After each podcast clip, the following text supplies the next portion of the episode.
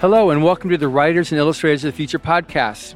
This is John Goodwin, your host. Today we're at DragonCon. We have a very, very special guest, Mr. Ciruelo. He's been a judge now for multiple years, and we also have my co-host, Emily Goodwin. So um, let's just get on with this. this. The purpose of this podcast is dedicated to the aspiring writer or artist, and will provide inspiration and tips from today. Ciruelo, welcome, Ciruelo. Hello, John and Emily. Hello, Nice to be here. So, um, you've been a judge now for the Illustrators of the Future contest. What, three years, four years? Probably three years already. Uh-huh. You did the cover art for us a few years ago. Yes. Yeah, volume Uh-huh. 34. Yeah, that was an amazing, amazing dragon that you did there. Thank you. So, um, just for the sake of people that are just now discovering you, and for the people that already know you and are anxious to know more about you, so what's kind of like your your life s- story in a in a in a nutshell, in a few minutes, then of how you got started into art and moved from Argentina, right? Yes. I was born in Buenos Aires, Argentina in 1963 and I moved well I started since I was a very little kid I knew that I wanted to be a fantasy artist. Mm-hmm. so I, I, I was uh, determined to do that from a very early age, and that was that make things easier for me in terms to to do a career and to know what to do. So when I was a teenager, I knew that I wanted to uh, to do fantasy, and I knew that I had to move out from Argentina because there is not enough market for that kind of Yeah. art. So I started working at 18 as a professional illustrator for uh, advertising agencies in Buenos Aires. Uh, so I started getting some money because actually my whole childhood was very difficult in terms of money.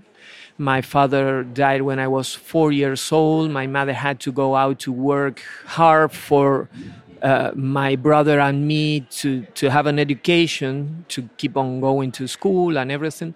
But I didn't have the opportunity to think about going to the university even because I needed to work. So mm. I, at 18, I started working and I suddenly became a professional illustrator because I had talent enough and I was willing to work 20 hours a day Wow. as I did for I don't know five six years when I was working in at that time at that pe- period of time. So I I learned by working, but at 23 I decided to move to Spain, and uh, because the market there was much healthier and there were many more possibilities for my art, so I moved with my wife Daniela. We we mar- we got married before leaving. Uh, that was in 1987. So we settled in Barcelona, Spain, and started. And I started working from Barcelona to the for the rest of Europe through an agent. And uh, and at the beginning of the 90s, I started working for the American publishers, and uh, I started my career as a fantasy artist in the States for big companies. And uh, from that moment, my name beca- started becoming more famous in the fantasy field. So I had the opportunity to work for big companies like TSR. So I had the, the chance to work for the most important publishers since the beginning of the 90s. And uh, I'm working uh, as a professional since then. Yeah, it's amazing. Have you always specialized in dragons, or have you, Uh, is that what kind of like you've arrived because of fan requests? Well, as I told you, I was uh, I was a fan of all kind of fantasy art, fantasy fields, uh, fantasy universes uh, since I was a kid. Uh, but I specialized in dragons when I came to Barcelona. When I, I moved to Yeah. Bar- to Barcelona because I started working for a company who were which was publishing um, especially lit- uh, fantasy literature with the dragon as the main figure, and uh, and they some in certain moment they proposed me to do a book on dragons, an illustrated book, Mm-hmm. a book on my own. So I spent almost a year working on that, and uh, I it was published first in Barcelona, but then it was published in the in in England by Paper Tiger, which was a huge uh, publishing house Yeah. specialized in fantasy, and I was a fan of that uh, publisher uh, since I was a teenager. So it was for me a dream come true. Publish publishing my, one Yeah. of my books with them, and s- through that company, my book and uh, was well known all over the world. Yeah. Hmm That's awesome. And from that moment, I'm I'm I'm I'm known for uh, dragons. You're absolutely known for dragons. What makes you come to DragonCon as obviously drag dragons, but is there any particular draw that you come here every year as, as a, you're one of the major artists? How did that come to be? Well, actually, they called me uh, and they invited me to be a guest of honor back in uh, 2015. And so, of course, I accepted because I was treated like a king, Yeah. and Nice. uh, and and I discovered all this universe at DragonCon, which is incredible because they the organ the organizers of this convention are given a lot of uh, care to uh, artists in general. So the I am still being a guest every year. So this is my fifth year, and uh, I'm Your family. Still, and you're me and my family. family. Yeah, we are treated. We we are guests here. Yes. They are paying for some things, hotel and that. Yeah. So that is uh, really uh, very important for me to be able to to travel e- every year, and I am and I'm uh, I'm getting a, an, an audience here, uh, people who are finding me here every year. So that's growing and growing. That means that every year I'm I feel more comfortable. I feel more in family within a family, and also the fact that uh, this place is full of artists. Uh, it's also important for me because I'm always Yeah. learning. Uh, I'm always learning and being inspired by other artists. So being in places like that, like this one, is important for me always because I not only get feedback from the audience, but I also uh, get inspiration from all other artists. And um, being DragonCon, which means that it's right in my path uh, about dragons, Yeah. it's special for me too. Yeah. Now you've been a judge for the Illustrators of the Future for a year, few years now. So what what brought you on board on that? Well, being a judge for Illustrators of the Future contest uh, is also one of those uh, highlights in my career because uh, I have been I had been a judge in many different contests, but much smaller. In Europe, everything is much Yeah. smaller than in the States because this, the market is smaller as Right. well.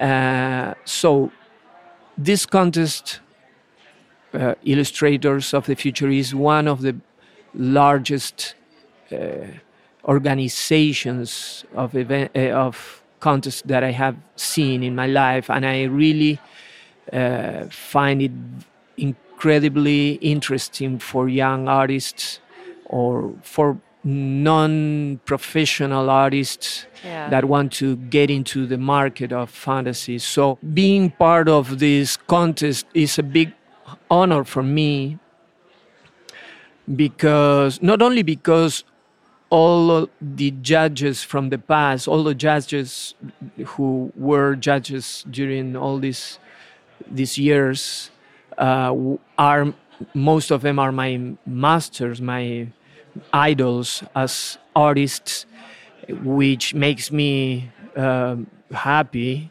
Uh, but also the fact that I, that I can do a job that helps others is also Yeah. something that for me is very interesting. I, I was always uh, kind of giving advices or teaching when I can. I'm not a regular uh, teacher. I don't give lessons at any art school, but uh, I am doing exhibitions and presentations and conventions all over Europe and the States. And in those places, I'm always talking to somebody who is asking for advice. Uh, and I love to do that. Yeah. It's uh, Yeah.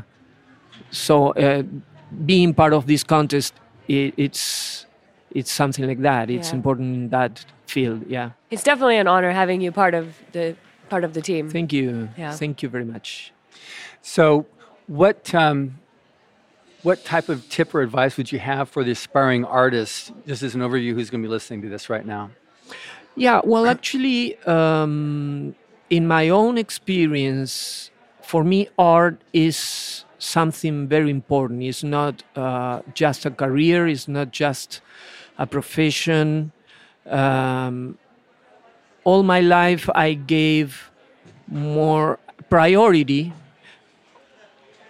to the art itself than to the money I was going to get through through doing my career.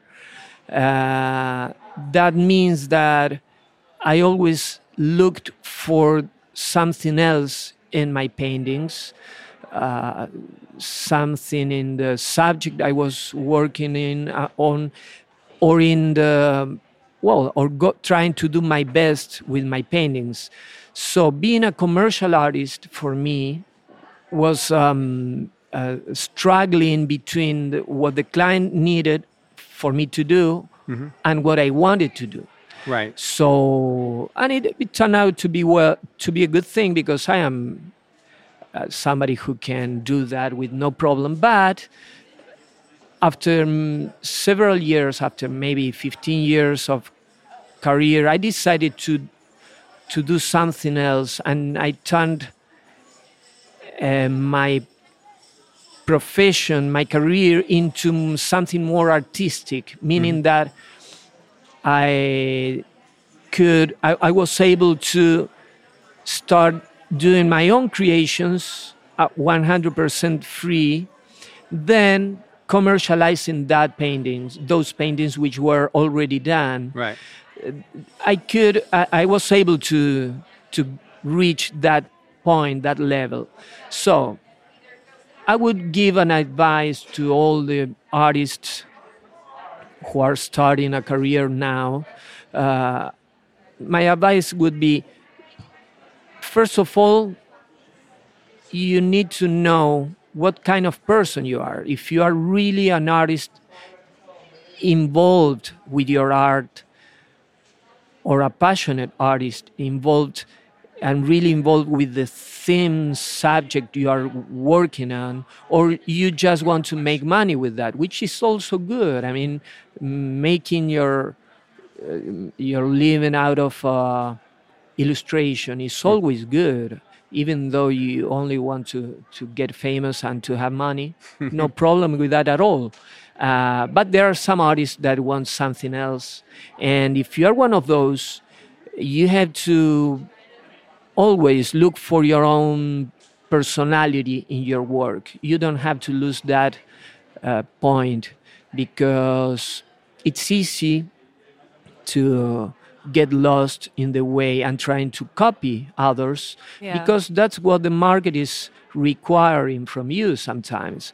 They want a cover or they want to work for their publications in which they just want you to do a painting that, looks like reminds, Yeah. for instance, or Frazetta, for instance, or somebody else Yeah. uh, which is not bad, but probably you you have something else to say, and okay, it's always necessary not to lose that that goal and um, trying to work that every day to trying to find your own personality, your own style. That's a path in itself. That's something that you have to do. Uh, looking inside yourself Right. so when i have the opportunity to talk to people to young people or to people in general that want to develop their their artworks their their styles uh, that's my favorite feel to talk about. Uh, because that's something that, that I analyze from myself all my life. I go deep into my imagination and my own visions when I try to paint something or draw. Uh, so I know something about that. Yeah. And uh, I know that there are many artists who are more in a commercial level and they, they can give other kind of advices or tips. But this is the, the kind of tip I want to do. So the work you should do every day is trying to remember that passion that led you to become an artist. When we are teenagers, we are pure souls. We are kind of feeling the world, perceiving the world with a fresh uh, spirit, and everything, every emotion is kind of magnified. And uh, so, for that reason, we appreciate art, music in general, uh, in the way we do. So, that kind of feelings that I had when I was a teenager or, or a kid, I try to keep it every day. Still today, yeah. I'm I'm always trying to to keep that. Um, how can I say in English uh, that? Uh, in Spanish then. Yeah. That sense of surprise. I don't want to lose that feeling yeah. that yeah. I had when I was younger. You could lose it if you get much into the world, into the physical world, it's easy to, to get lost uh, of that. But I want to keep that vision and that emotions that, that I had when I was a teenager. And that's what is driving me all the time. So, being an artist, what I am doing now, being a fantasy artist, keeps that part, keeps that child within me alive that's great. That's awesome. So, if somebody wants to find your art or find you, is, do you have a website or somewhere where people can find you? Yes, my website is dageditions.com. I mean, they can easily find it when they Google Ciruelo, my name, Ciruelo Art. They can find my website. They can find me also in my social media Facebook, Twitter, and Instagram because my daughter taught me how to do that. and, and, uh, for the Americans, how, how do you spell that? Ciruelo. C I R U E L O. Yes, Ciruelo. That's my my name, and um, yeah, and I would love to keep on being judge for illustrators of the future and being in Los Angeles, uh, taking part of this mega event that you organize every year because I love it and I I always recommend that to the young uh, artists that want to get started in nice. in their careers. Great. Well, thank you very much. It's been a, a real pleasure talking with you today. Thank you, John and Emily. It was so my pleasure. Yes, great. And here we are at the uh, DragonCon Art Show, and you've heard various people as they've been walking by throughout this interview as well. So the Writers and Illustrators the Future contests are created by L. Ron Hubbard to provide a means for the aspiring writer and artist to be seen and acknowledged. It is free to enter and open to new and amateur short story writers and artists of science fiction or fantasy. Subscribe to the Writers of the Future podcast wherever you get your podcasts. Thank you very much.